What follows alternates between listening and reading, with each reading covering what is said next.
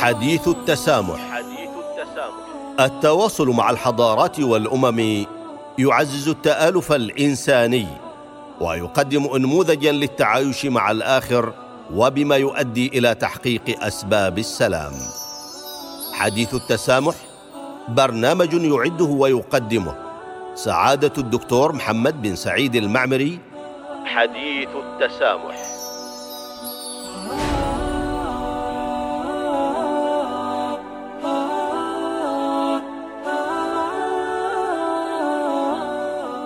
بسم الله الرحمن الرحيم الحمد لله والصلاه والسلام على رسول الله وبعد السلام عليكم ورحمه الله تعالى وبركاته اعزائي المستمعين والمستمعات مرحبا بكم في برنامجكم حديث التسامح وفي حلقه جديده نكمل الحديث فيها حول دور الثقافه والفنون في تعزيز قيم التسامح والقيم الانسانيه المشتركه والمؤتلف الانساني علمنا في الحلقة الماضية كيف أن الفنون ونتاج الثقافات على تنوعها هي وسيلة التعبير عن الجوهر الإنساني.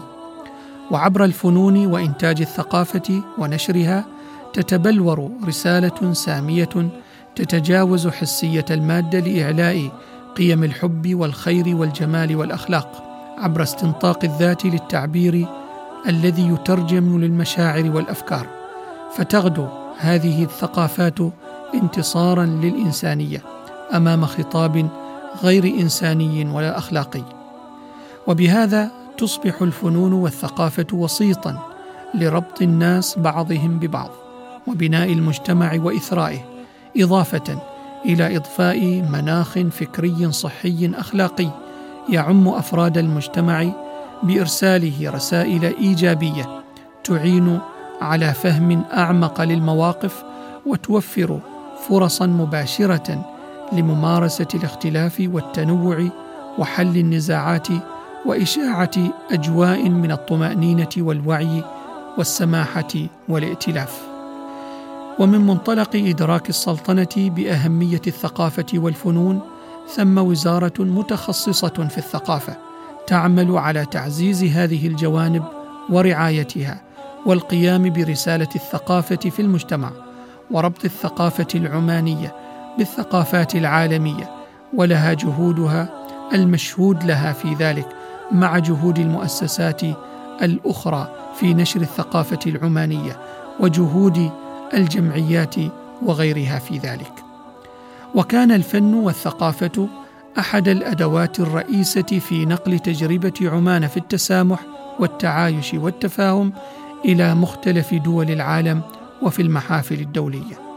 ومن ذلك محطات معرض رسالة الإسلام من عمان الذي زار أكثر من ثلاثين دولة وأقام أكثر من مائه وثلاثين محطة في مدن مختلفة من العالم حيث كان للشباب العماني باختلاف فنونهم كالخط العربي والرسم والفن التشكيلي والرسم بالرمل وفن الظلال والإنشاد وغيره حضورا بارزا في برامجه وأنشطته وورشاته مستقطبين بذلك الجموع ومعرفين الزوار بالإسلام السمح وبعمان السلام. وفي بادرة جميلة أخرى في الخليج العربي نظم مركز الملك عبد العزيز للحوار الوطني لقاء تحت عنوان حوار الفنون على مدى أربعة أيام شارك فيه نخبة من الفنانين السعوديين من مختلف أرجاء المملكة. وأوضح نائب رئيس مجلس الأمناء والأمين العام للمركز الدكتور عبد الله الفوزان أن اللقاء يأتي كإحدى المبادرات الراعية للفنون التي يهدف المركز من ورائها لنشر الحوار الثقافي الوطني من خلال الأعمال الفنية.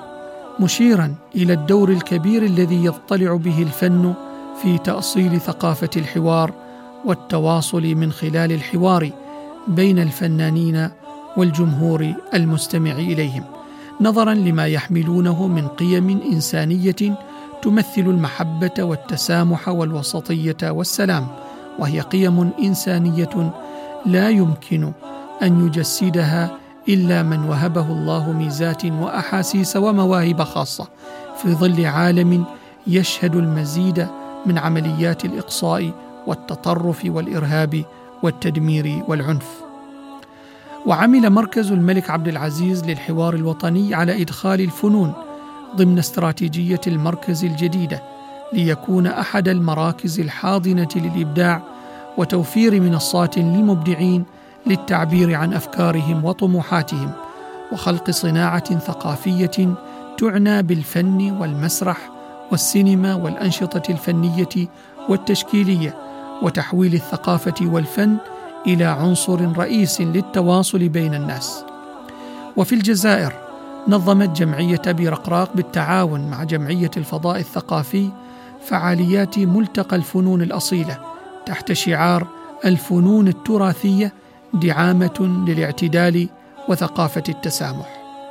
وفي مصر تم تنظيم محاضرات عديدة بعنوان دور الفنون والعمارة في مواجهة التطرف.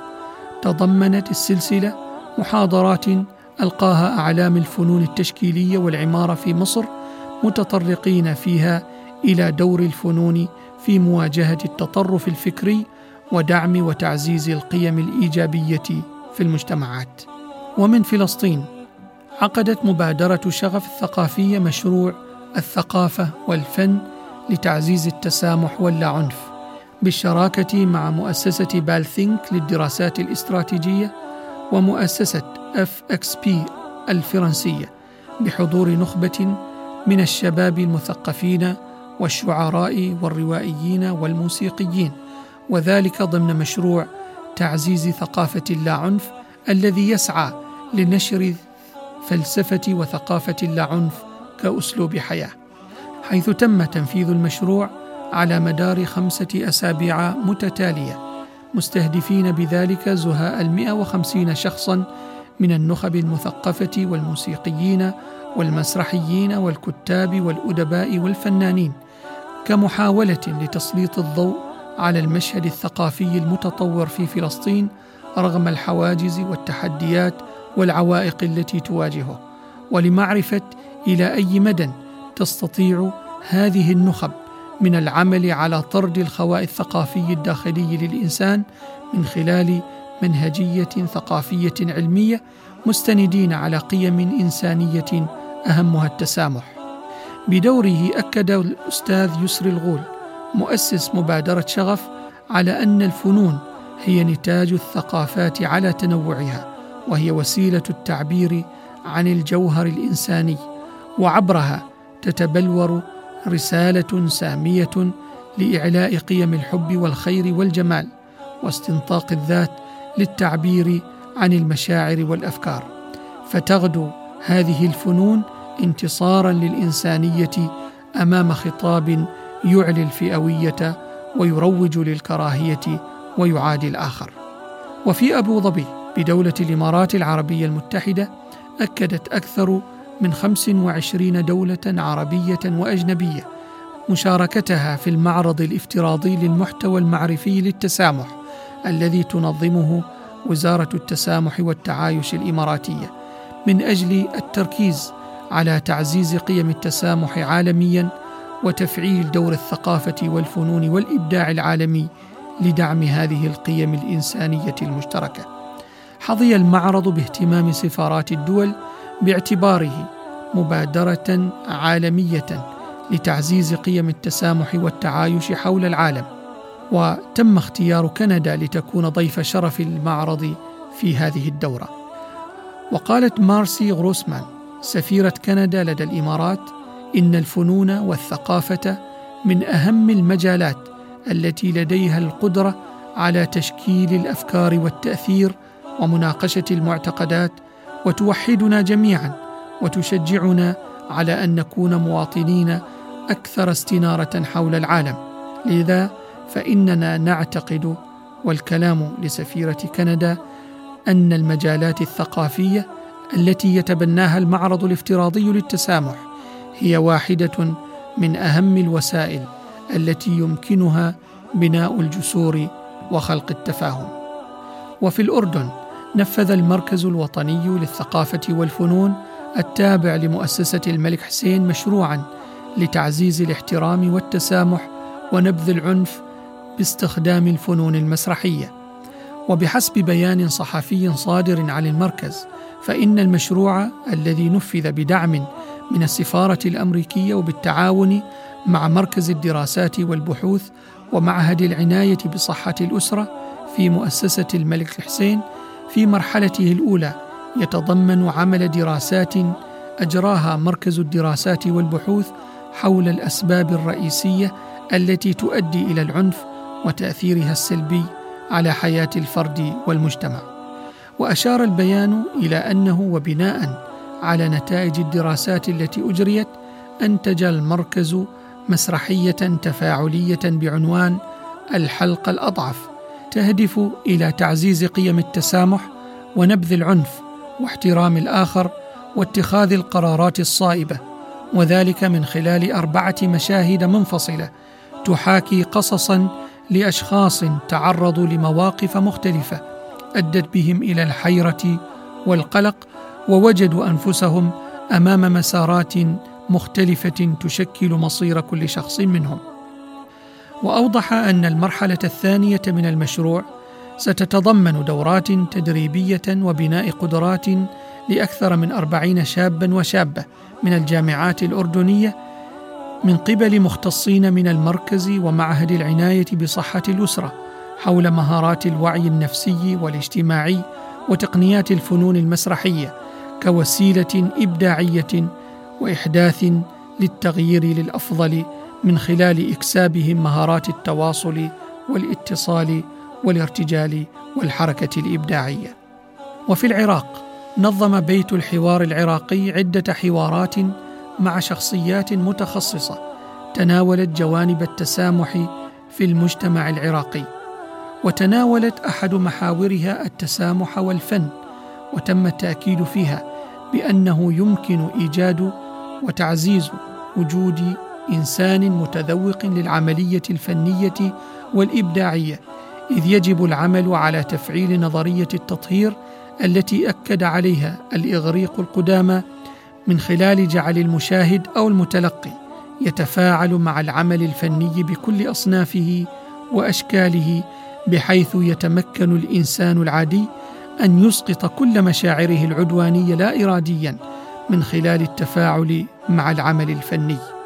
وأكد بيت الحوار العراقي بأنه لا يمكن تحقيق هذا الطرح إلا من خلال ابتعاد الفن بكل أصنافه عن التوجهات الأيديولوجية وأن تكون العملية الفنية نابعة من هموم الجماهير والمجتمعات وتطلعاتها وأنه يجب إيجاد إنسان متذوق للعملية الإبداعية والفنية. ويمكن في هذا الإطار أن تلعب المدرسة دورا مهما في تفعيل هذا الجانب. وهكذا أيها المستمعون والمستمعات أوردنا نماذج من بعض دول العالم وجهودها في تعزيز دور الفنون من أجل نشر ثقافة التسامح والوئام في المجتمعات وتجاربها التي أكدت على أهمية الثقافة والفنون في جعل العالم مكانا أفضل للعلاقات الإنسانية ونشر المحبة والوئام والقضاء على كافة أشكال التطرف والعنف والكراهية. وإلى الملتقى في حلقة قادمة بإذن الله والسلام عليكم ورحمة الله وبركاته.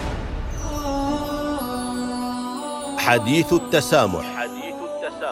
التواصل مع الحضارات والأمم يعزز التآلف الإنساني ويقدم انموذجا للتعايش مع الآخر وبما يؤدي إلى تحقيق أسباب السلام.